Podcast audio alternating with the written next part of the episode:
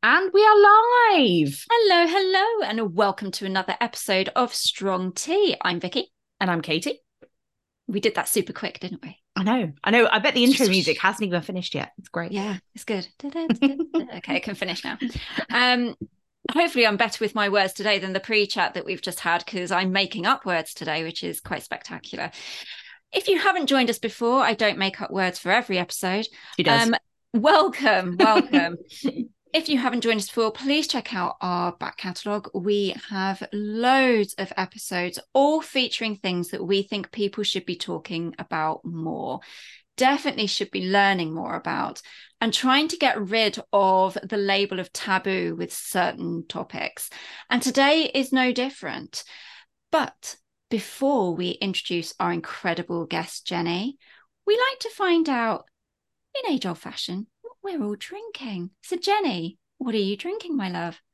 Well, I'm letting the side down, really, given the name of the podcast, because I've just got a glass of water, and now I'm wishing I'd made myself a cup of tea. But I've had so much coffee this morning that if I have any more, I'll be bouncing off the wall. So just water it is for now. We tend to find that when Vicky has too much coffee before a podcast, it makes for incredible recording. It's not good. It's not good, folks. I've gone for an age-old classic that I haven't had in ages. And it's because I can't remember who we were talking to the other day. We were talking to one of our wonderful guests who said, oh, yeah, I found this box at the back of the cupboard. And I thought, I'm going to have a bit of a delve in the back there. Jam on toast, Yorkshire tea. Nice. I know. Can't beat it. Can't beat it. Stewed for a nice long amount of time as well. Nice. So do you feel it's more breakfast type time? No. Drink? No. Anytime drink. Anytime. Anytime. Although I haven't tried their bedtime one, which I'd quite like to do. Oh, the multi one. Yeah, it's nice. No, the vanilla. No, the bedtime. Yeah, no, yeah, the vanilla one. I haven't tried that either.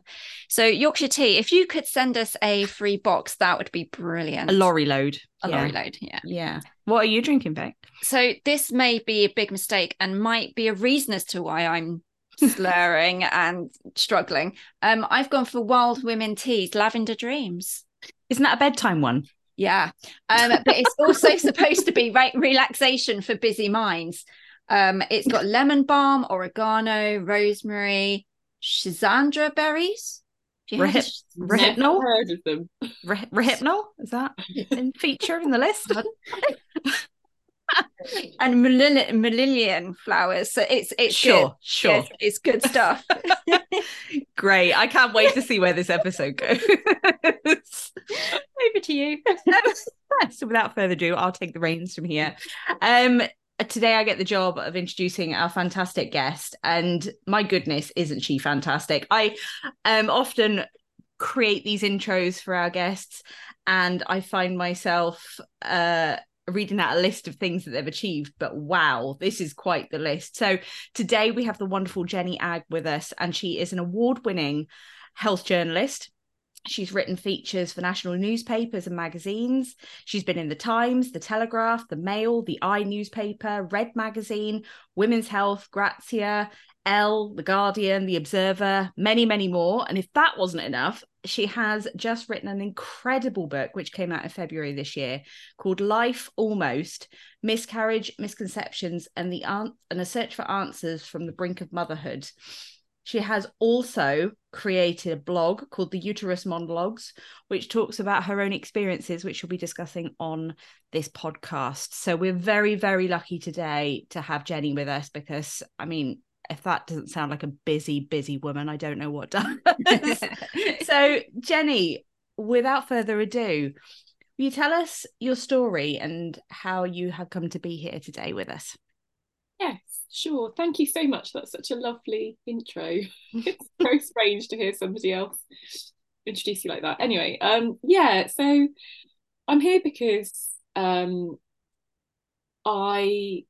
started writing about miscarriage.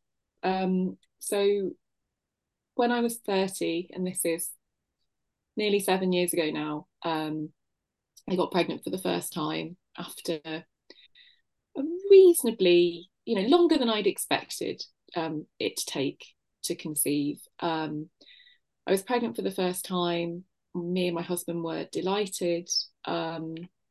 And just before, a few days before we were supposed to have our 12-week scan, I started bleeding, and went on to have what I would describe as a fairly traumatic miscarriage in A&E. And I was completely floored, really, by how little I knew about it, and how unprepared I was for it. And I say that, you know, with the caveat that I don't think anything can truly prepare you for how you're going to feel, and what it's going to be like. But at the same time, I was really shocked by how little I knew. I, as you said, I am a health journalist by background. And I was just completely shocked when I was sat in that room with the midwife sonographer, and I was expecting her to say, and now we'll send you for some tests, we'll try and find out why it happened, or something like that. And actually all they said was, we're really sorry. And she was very kind, and she said, you know, it just happens sometimes, it's one of those things, it's nothing you did. And I don't know what I'd expected, but it was, yeah, I was completely shocked by that. And then I felt embarrassed, because I was embarrassed that my idea of what miscarriage was and why it happened and how it was treated was so far from the reality. 'Cause, you know, that all the things that I think that the few, very, very few things that I'd read about miscarriage in the kind of pregnancy information you're given when you first go to the GP and the sort of the booking in appointment you have, the only real mentions of miscarriage were, you know, don't sort of the things you're told not to do because there's a link with miscarriage. So whether that's alcohol or smoking or I can't even think of any others, but really there just isn't very much at all. Maybe they mention age, I can't remember now, but basically none of the risk factors, for want of a better word, applied in our case, and it didn't make any difference, really. It was just seen as, oh, you know. And then of course you go away and you Google and you read more, and I learned how common it was, and then I felt even more stupid, really, for just not knowing about this and thinking, well, hang on, it's, you know, estimates vary, but it's about 1 in 5 pregnancies end in miscarriage, 1 in 4 women will experience pregnancy loss in their lifetime. And I just thought, I had quite a few friends with children by that point.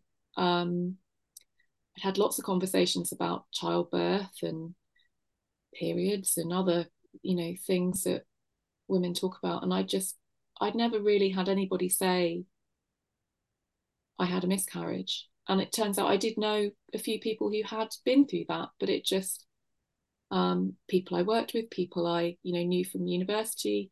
But it was only when I wrote a piece about it for the newspaper where I was working at the time that those people told me that and sort of sent me messages or, you know, tapped me on the shoulder at the kettle at work or things like that. And yeah, it really opened my eyes to this whole other reality, I guess, that was going on all around us, and that it wasn't really talked about very much. I think it's getting better, actually.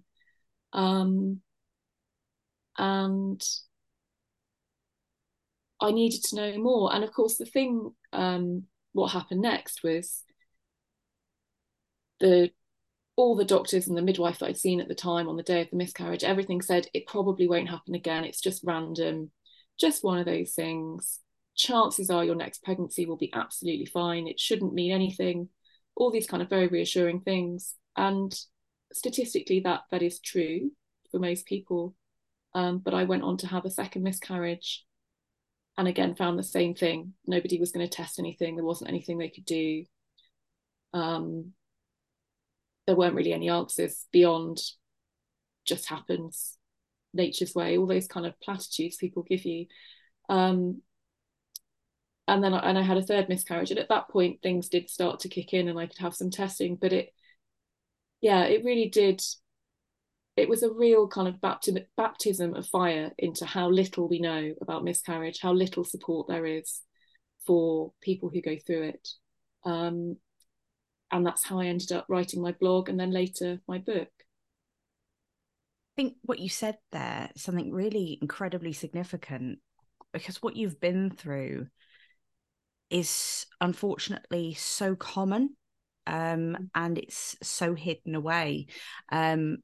As you know, we've talked previously about child loss a lot on this blog, on this podcast, and I couldn't believe when I went through my own experience that 1 in 4, you know, pregnancies end in loss, whether that be miscarriage, stillbirth, or neonatal death. And I was just like, that is crazy. The statistics are so high, and they are so high. So why do you think this is so hidden as a conversation piece? Because it's almost like people are too scared in case talking about it affects them or in case it happens to them. So what do you think the answer is to opening up the taboo? Well, I mean, I think there are lots of different things that need to happen, but I think you're right. I think there is this kind of attitude that by talking about it, you almost make it happen, or I think a big part of it, I think, is there's a notion that by talking about it, you'll scare women unnecessarily. And I just don't know that that's true. I think it's far worse to, you know, in my case, literally not know where I was supposed to go when I was bleeding in pregnancy, to not know whether it was okay to go to A&E or who I needed to phone, or, you know, any of those basic things.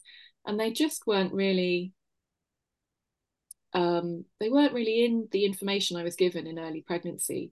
And it's, I think there's a lot of information you are given in pregnancy that is quite scary. So I don't really know why early pregnancy loss, why that should be any different. And you need to give that information in a balanced way. You don't want it to be presented as you'll definitely have a miscarriage, because that's not true. But it is a real oversight, I think, in the system, because, you know, something that happened to me, for example, is I can't remember if it was my first pregnancy or my second pregnancy, but they hadn't, when I miscarried, they didn't update the system. So I continued to get letters about scans that I was booked in for.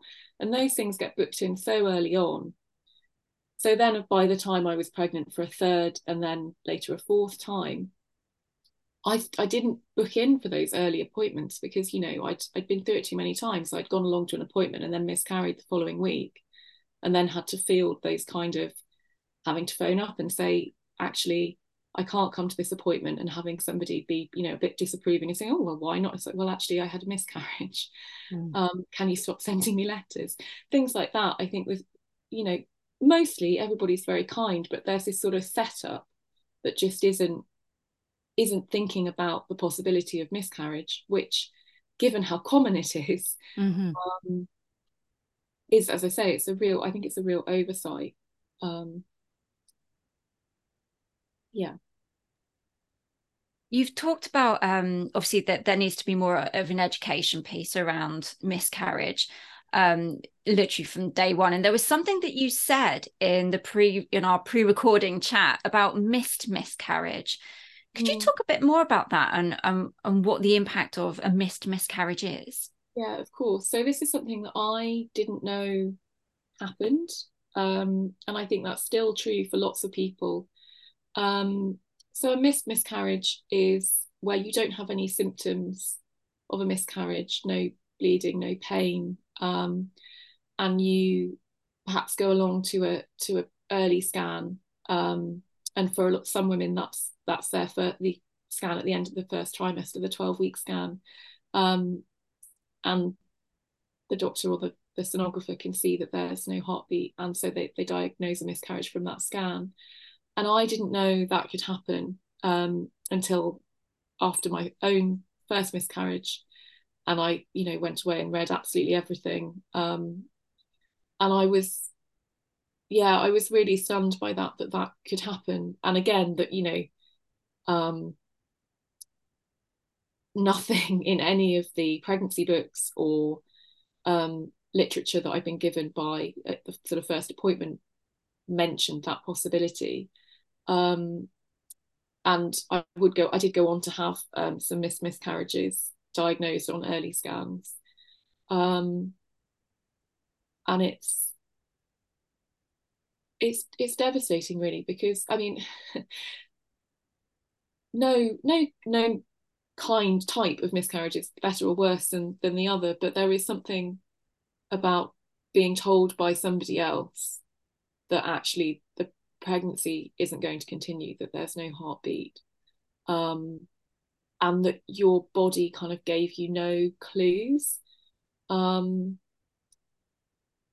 I remember it feels like a really kind of cruel trick that your body's playing on you. I remember thinking that, and that you've kind of been betrayed almost, and it really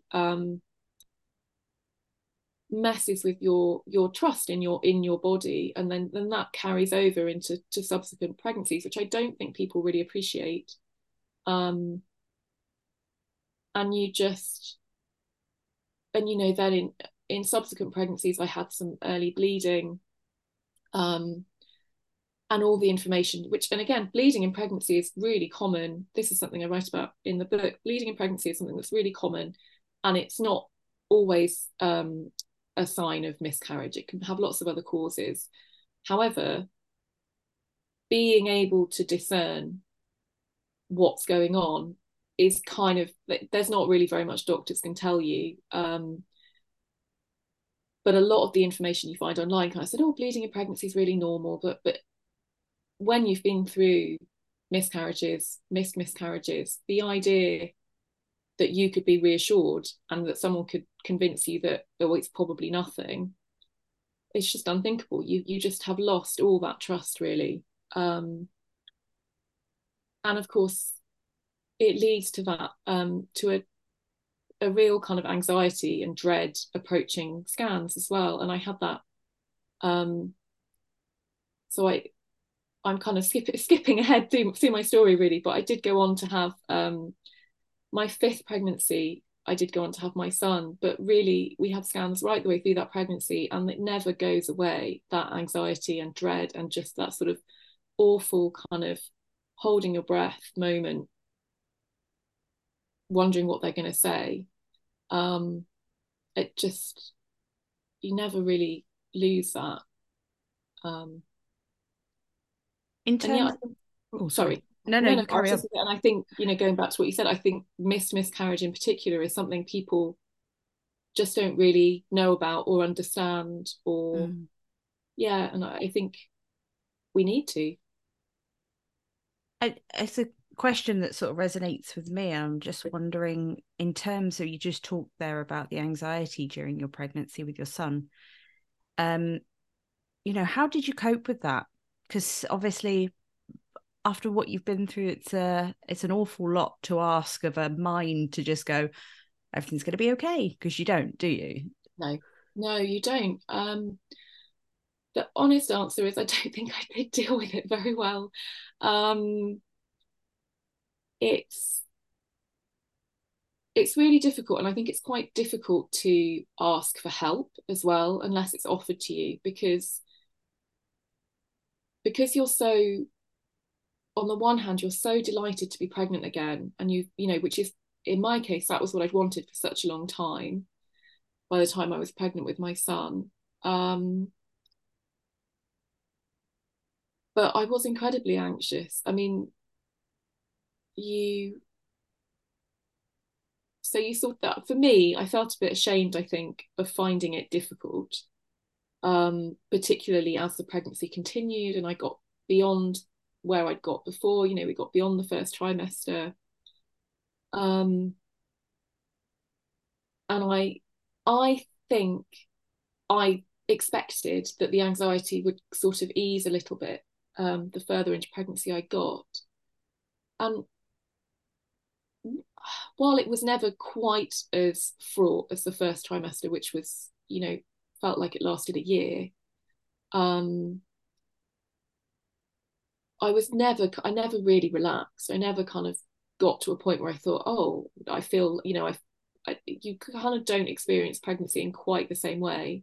And obviously there are lots of reasons that people feel anxious in pregnancy. It's not only previous loss, but I think everybody else around me, particularly as, you know, as I started to show, and particularly as the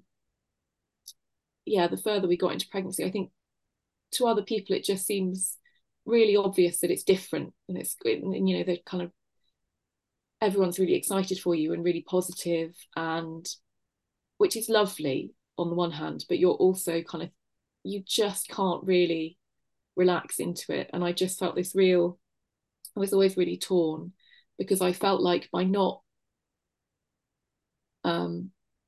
everything you do, or for me at least, everything I, like buying things for the baby, or kind of thinking about the nursery, or buying things for the nursery, and it felt like, I felt really superstitious, and I'm not a superstitious person in any other way, but I really did think it felt like a jinx. It felt like, you know, pushing my luck. But at the same time, I then feel guilty for not enjoying it more, when it was what I wanted for such a long time, and what, you know, I know so many other women long for. And so it's complicated. It's really complicated, and it's a very intense time. And I think I'm sure to other people I must seemed like a very neurotic pregnant person. You know, they're just, I wouldn't have contemplated traveling abroad, for example. Like, that was just not, or even really going very far away from our hospital. I mean, as it turned out, the second half of my pregnancy was during the first wave of the pandemic, so it wasn't an option anyway. But it, yeah, there are just, I think it's a different, you just experience pregnancy in a different kind of way, really. At the time of recording this, obviously 4 days ago, there was some incredibly powerful movements coming through government, spearheaded by Myleene Klass, and the work that she's done on talking about miscarriage. Just wondered what your thoughts were after, obviously, your own experience, having seen this become more available. What are your thoughts with all that? Yeah, I think it's brilliant. I think it's an incredibly positive step forward, and I think Myleene Klass and the MP Olivia Blake have done brilliant work kind of keeping this, putting it on the agenda and kind of keeping it there. And hopefully we will see that play out into kind of real changes. I think I think the kind of key thing from their campaign is that people won't have to wait until they've had 3 miscarriages before there'll be any kind of medical support or psychological support. And I think there are lots of other recommendations as well, but I haven't read the full review yet. So, but on not having to wait until you've had 3 miscarriages, I just think it's incredibly important, really, because you just sort of feel like you're made to feel like it's not important. I think, like, this happens, there's a sort of impression that it happens all the time, loads of women go through it, not a big deal, doesn't require medical attention, and that's a lot to deal with on your own. And that doesn't mean that, you know, everybody will find an answer for their miscarriages from the first miscarriage, but it will hopefully mean that there's better psychological support after the first. I think after the second, the aim is that everybody will get some kind of basic tests done, which could identify things earlier than currently happens. And that would be I could just see that being incredibly reassuring. I mean, it's always difficult, and I'll say this in case there are other people who've been through something similar listening. I think it's difficult when something like this, when you get a kind of real breakthrough like this in terms of campaigning, and something feels like it is about to change, because on the one hand, you can see why it's brilliant and why it's so needed, and you're so glad that it's happening. And on the other hand, there is a small pocket of sadness for you, I think, that it's like that this, you shouldn't have had to go through that. There'll be lots of people who will have gone through 3 or sometimes even more miscarriages before they got any medical attention. And actually there are still lots of problems with people getting the, you know, proper investigations and kind of expert support that they need anyway. So I do think there's a long way to go in terms of how the healthcare system will make this a reality. But yeah, I think it's absolutely what's needed. And I think the model that's being put forward was developed by the charity Tommies, and it's, which is fantastic. They do brilliant work as a charity, but it's partly you do think it's so frustrating to me that we needed a charity and, you know, a charity to come up with this and see the need and push really hard and raise some money to kind of show that this model could work, and that actually, yeah, it shouldn't have taken this long. It shouldn't have been that hard. Yeah. No, it shouldn't have taken this. But I'm very glad that it is happening.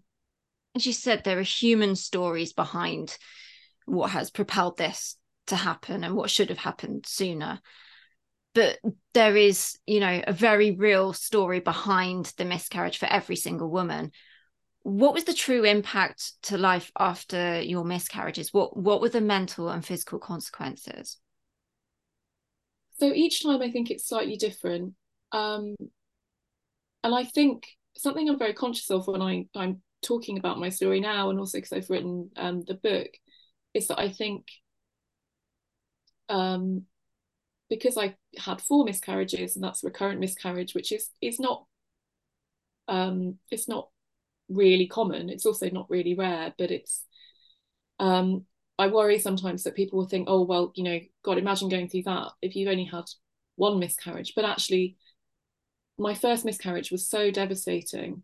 And it was psychologically incredibly challenging. I don't really remember very much from that time. It was kind of physically traumatic. I felt quite unwell for a long time afterwards, you know, I didn't really feel like myself for several months. It was incredibly confusing and disorienting. I didn't know how much time to take off work. I didn't know whether I was even allowed to take time off work. In hindsight, I really needed some kind of counselling or outside support, but I didn't feel that I could ask for that because of the way I think that it's, because all you're told is that it is so common. And you don't feel like, it feels like, it just feels like you're making a bit of a fuss, and I just don't think that's true. I think that's just the way all the ways we kind of talk about miscarriage, or the way it's presented to you, makes you feel that way. And it was incredibly hard. You know, I found it incredibly difficult to be around other people's children. You know, just seeing somebody, if I was on the train to work or something, and I'd sort of stand up to give a pregnant woman my seat, and like, you know, I'd think, oh God, I'd be trying not to cry. And there's something about, I think, the fact that often nobody knows what you're going through. So certainly that first time, we haven't told anybody apart from our parents that I was pregnant. And then, of course, you have a miscarriage. And I am denied, but I did tell my boss in the end, because I asked for time off, and I didn't have the headspace to lie or kind of make up some other reason that I needed time off. But beyond that, no one else knew. And then you're really going through something. I mean, the physical recovery is one thing, and they sort of, all these things are very difficult for you. So, you know, a pregnancy announcement, or friends' children's birthday parties or christenings or whatever it is, just normal life stuff. Someone's a collection at work for someone's going off on maternity leave or whatever it is, and that's incredibly challenging, in that you're, you know, reminded constantly, I think that's what it is, you're reminded constantly of what you want and what has just not happened for you, and what you thought you were going to have. So you're reminded of it almost every single day. I mean, and that's before you even get onto, you know, the internet. And if you've bought anything, anything to do with pregnancy, or looked up anything to do with pregnancy, you're probably being served adverts and maternity clothes and all that kind of stuff. And nobody knows why you're like verging on depressed, and you know, in some women there are really clear statistics now that a significant proportion of women who have an early pregnancy loss, whether that's a miscarriage or an ectopic pregnancy, experience symptoms that kind of would qualify as a diagnosis for PTSD, which is shocking, really. And these are, I don't, you know, that's what research studies have shown. I mean, that's not the number of women who are receiving support and treatment for that. That's, you know, these people are having to go about their daily lives traumatized. Yeah, so it's massive, and it doesn't have to be recurrent miscarriage for that to be the case. You've talked about your experience of being in the, you know, suffering your first loss, and how it was almost quite blasé about people, like, you know, the doctors sort of say, you know, this just happens. But were you given any advice and guidance in terms of, you know, what's going to happen next, what's going to happen to your body, you know, when is it okay for you to start trying again? Because I imagine, and I speak from experience of friends who have said they experienced miscarriage, and the first thing they wanted to do was they wanted to just keep trying, you know, because they wanted it so badly. So were you given any guidance in terms of that? Yes, I think it's hard to remember now. I think they were, what they said was that ideally you were okay to try again once you'd had your period again, which could be a month, maybe a little bit longer. And I think they kind of said that you didn't need to wait for that, but it would make it, if you did get pregnant straight away, it would make it easier to date a pregnancy. So that was, they were quite clear on that, because I think there's a lot of sort of half truths and kind of myths around conceiving after miscarriage. I think a lot of sort of ideas that we have that I don't think are based in anything. So I don't know whether this was something someone said to me or it was something that I read online, but you know, there are kind of ideas around, oh, you're really, I think it must have been something someone said, you're really fertile after you've had a miscarriage, which it would sort of be said almost as if it's a consolation. You're like, this does not make me feel any better. And I just don't think there's any truth in it either. And I think women used to be told that they had to wait 3 or possibly 6 months. But I think generally, and obviously there can be complications in individual people's circumstances, so I think if you've had an infection perhaps, or and I think basically the the message was that you had to wait until you'd taken a pregnancy test that confirmed you were no longer pregnant. So this is something that, again, I had absolutely no idea. And I couldn't believe they were telling me that this is what I would have to do, because it felt like, it just felt like, are you kidding me? You're going to make, I'm going to have to go out and buy a pregnancy test to confirm that I'm not pregnant when I thought I was going to have a baby. And and you have to do it because they have to be certain that the miscarriage is complete. And if you've had surgery, for example, you have to make sure that there's nothing ongoing or sort of left behind that could cause problems. But it feels incredibly cruel. But yeah, they were at least quite clear on that. But I do know that there is a lot of confusion about when you can try again. As I say, I think there's a lot of misinformation around that. It seems like that with the misinformation, with the lack of access to a lot of this, you know, stories like yours early on in pregnancy to give that realistic view. Because I know when I was pregnant, you know, it was never even mentioned. It was never talked about. And, you know, I know we've spoken about that. But it feels outdated to ask this question.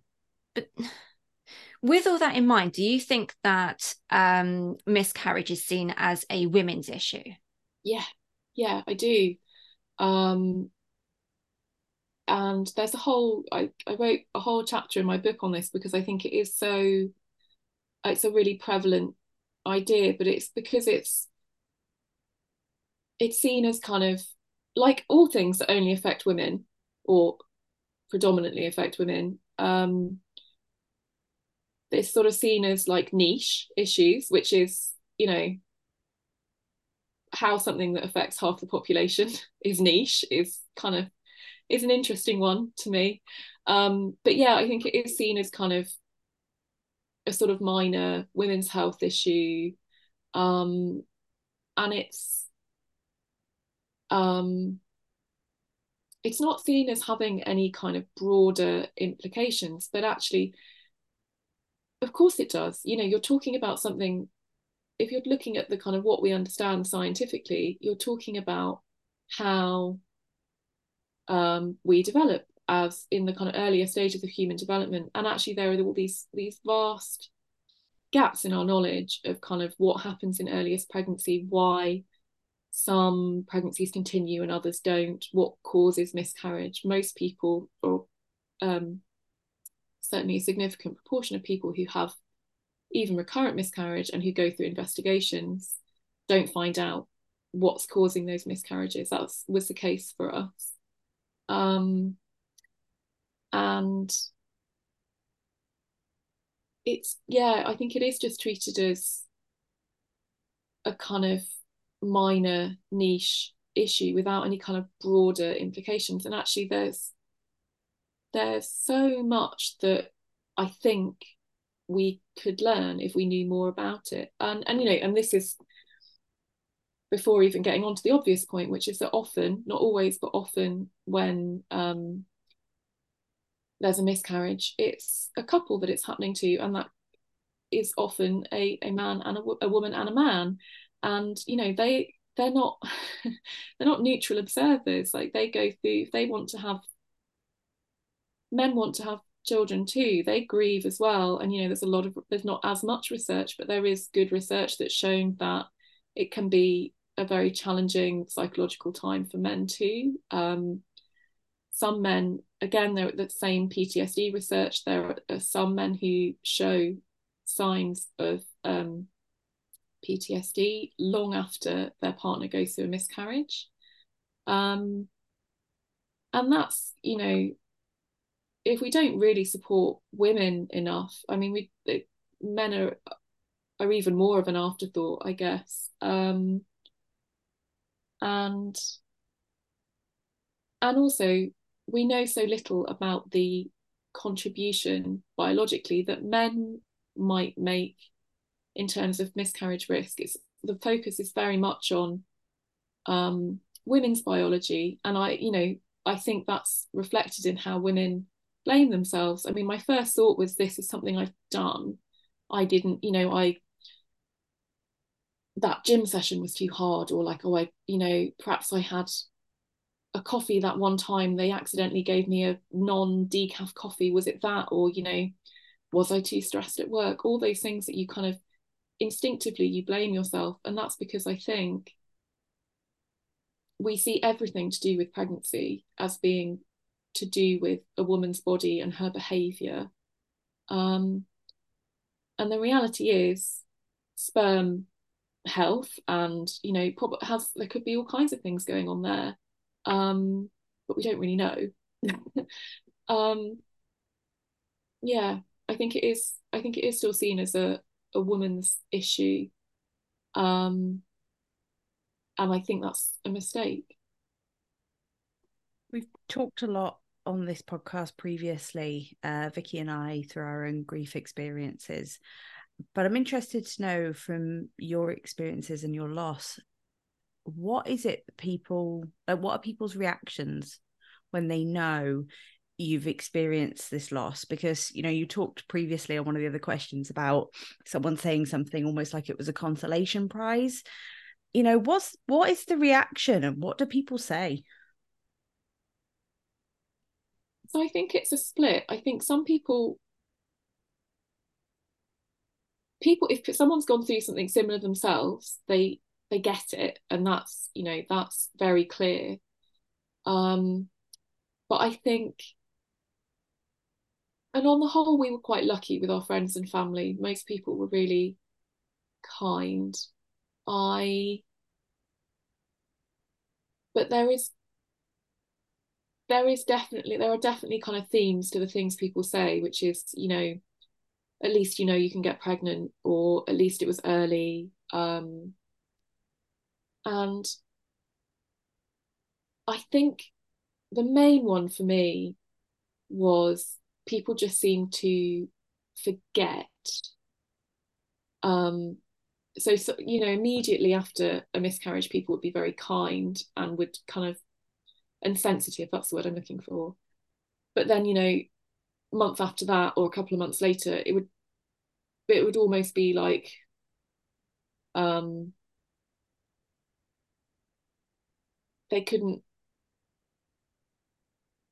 be a comment about pregnancy, or I'm struggling to think of an example, but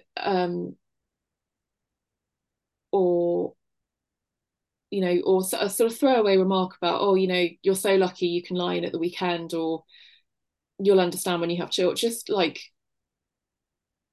throwaway comments. And they're not thinking about my personal circumstances, but I think it's indicative of how quickly people expect you to move on. Mm-hmm. Yeah, I think that was a big one, really. Oh, so like showing, oh, I've, you know, I remember a relative showing me, it was about a month after our second miscarriage, and they were sort of showing me, oh, look what I've just ordered this for so-and-so's new baby. And I was just like, why are you showing me this? Mm. And, you know, trying to smile through it, because you don't want, you know, they're not doing it to be unkind. They've not connected the two things. I think partly it's because to you, the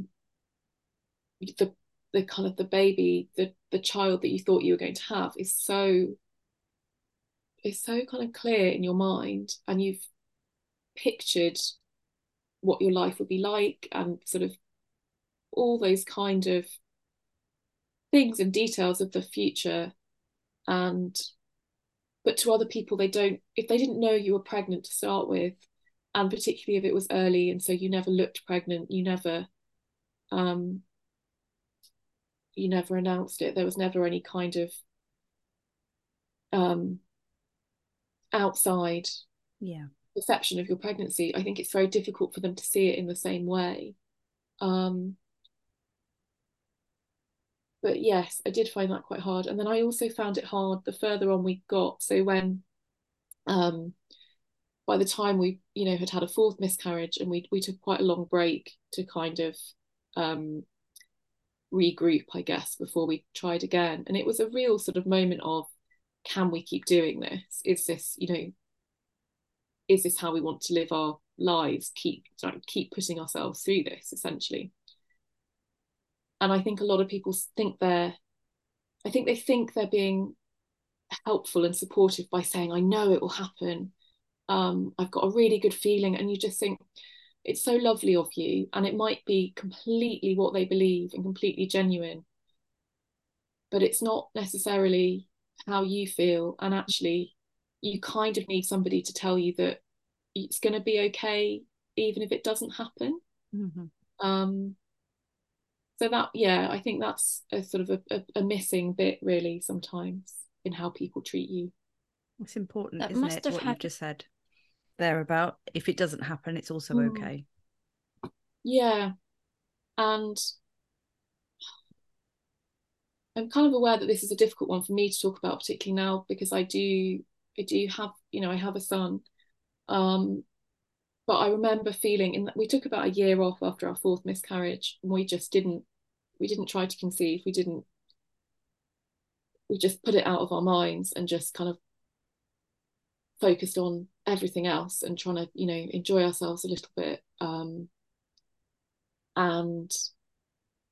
I remember thinking by the end of that year, in a way that I hadn't really expected, I did feel a kind of, you know, I still felt sad about what happened, and I still, you know, some things were still difficult, things like Mother's Day and things like that. But at the same time, as that year went on, I did kind of feel like we would find a way to have a really full and happy life. It would have been very helpful if I'd had that experience from somebody else to kind of, yeah, to hear that, because it doesn't feel like it, but you are going to be okay, whatever happens. Doesn't mean it's not incredibly difficult. Sounds like that support wasn't always there, or the right words weren't always there for you. And it sounds like it may have impacted a lot of your relationships as well. Yeah, I mean, I think we were really lucky, you know, like we do have very supportive families. But yeah, it does affect your relationships. I think, fortunately, most of the time, so I think where it imposes distance, and this is obviously, it's a really common experience, because often if you're trying to start a family, your friends are probably going at a similar life stage, not always, but often.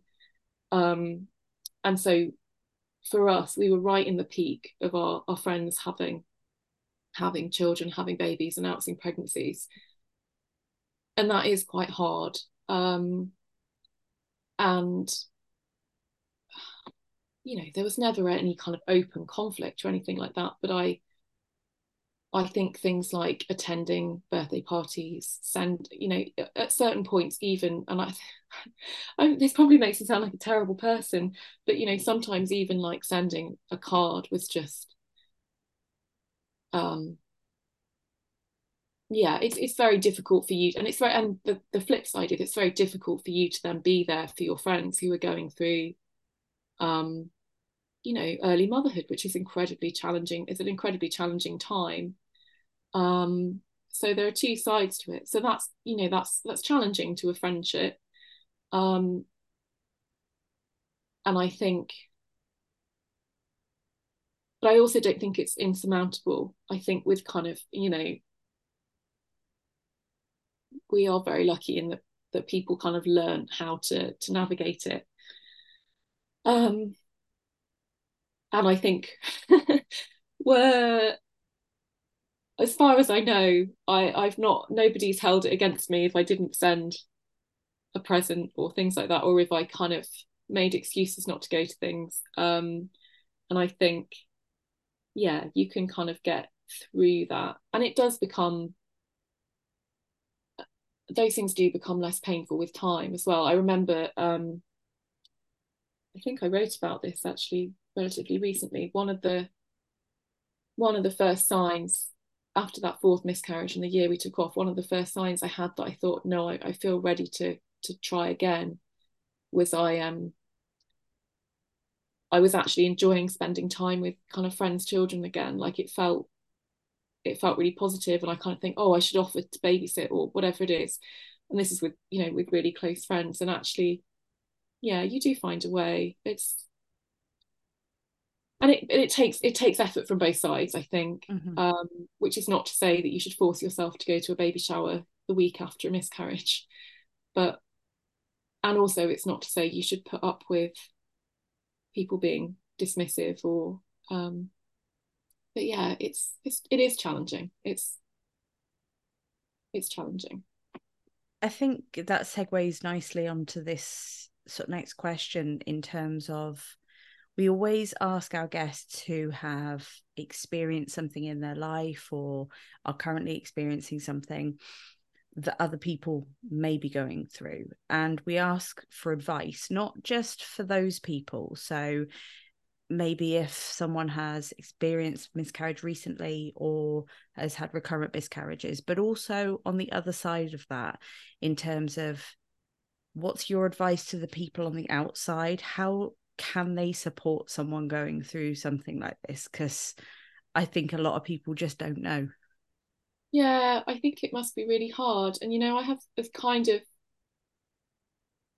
unfortunately, I have seen it from the other side now as well. And, you know, something about having written about miscarriages mean that often people will come to us. They might not have told other people, but they will come to me and my husband if they go through miscarriage themselves. So it is the instinct to want to say the absolute perfect right thing that will make them feel better. It's like with all grief, isn't it? You want to say the perfect thing. You want to make them feel better. But there is no perfect thing. It's always better to say something kind and something kind of, you know, I'm thinking of you, than to say nothing. And it's tricky because I know from, you know, my own experience of trying to support other people, you do worry that, oh, is that enough? Is that, you know, I don't want it to seem kind of, I want it to be clear how much I care, but I really do think it's better to just to say something. And I think there's not beyond kind of things you would do in any situation, maybe sending something, food or flowers or a card, just a message to say I'm really sorry, I'm thinking of you. That's fine, that's enough. And then I think beyond that, it's just being aware that actually that whole area, pregnancy and babies and having children, is going to be a really sensitive topic for those people for probably for quite a long time, and I don't think that means you have to make an issue of it. I just think it's being aware. If you are the person who, I don't know, is having a first birthday party, or who then perhaps, or announcing a pregnancy, don't spring it on them. I think that's, I know that something I used to find really difficult were kind of pregnancy announcements in group WhatsApps and things like that, group messages, because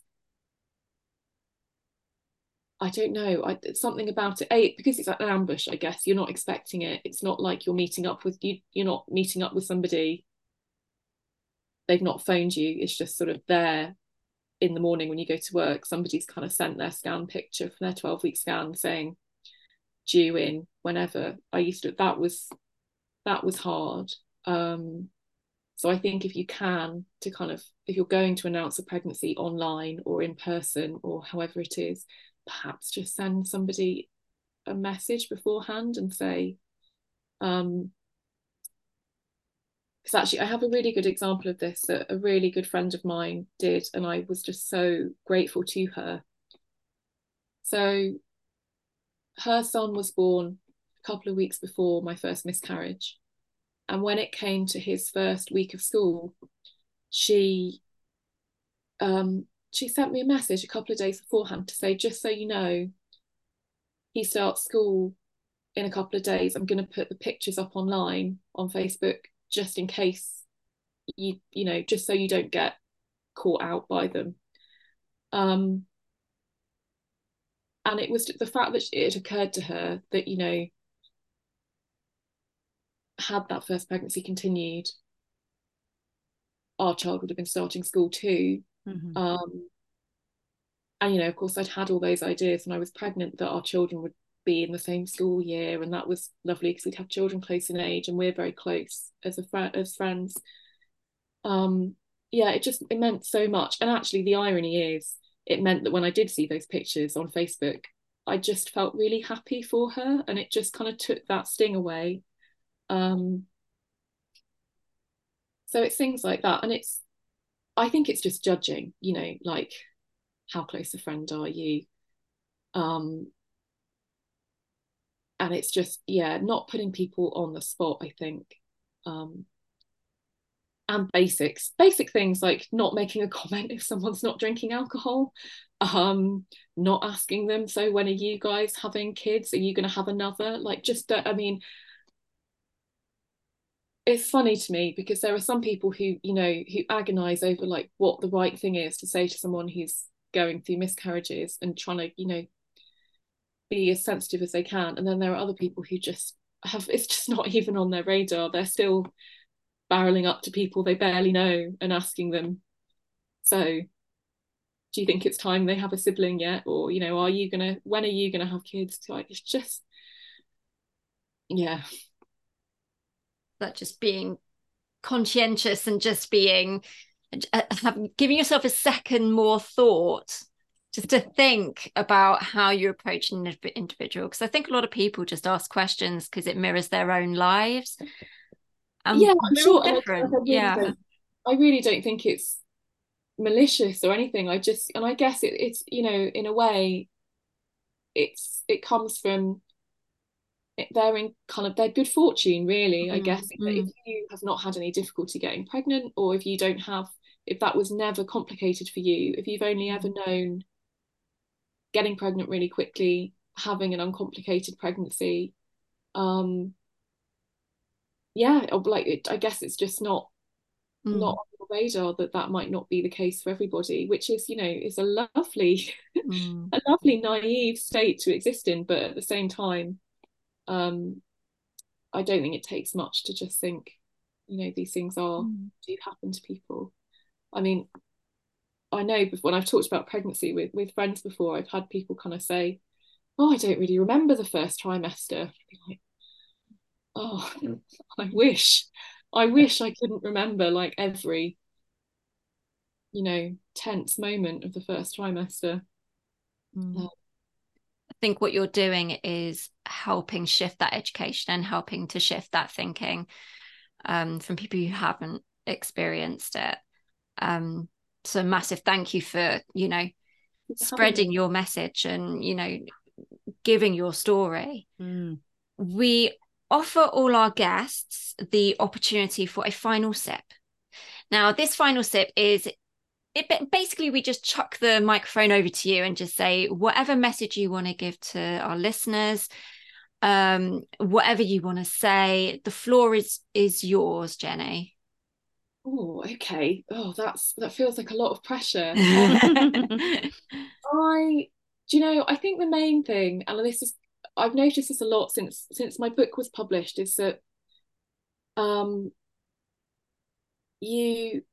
it's seen as such a big, scary topic: miscarriage, pregnancy loss, baby loss, and obviously it is devastating for people who go through it.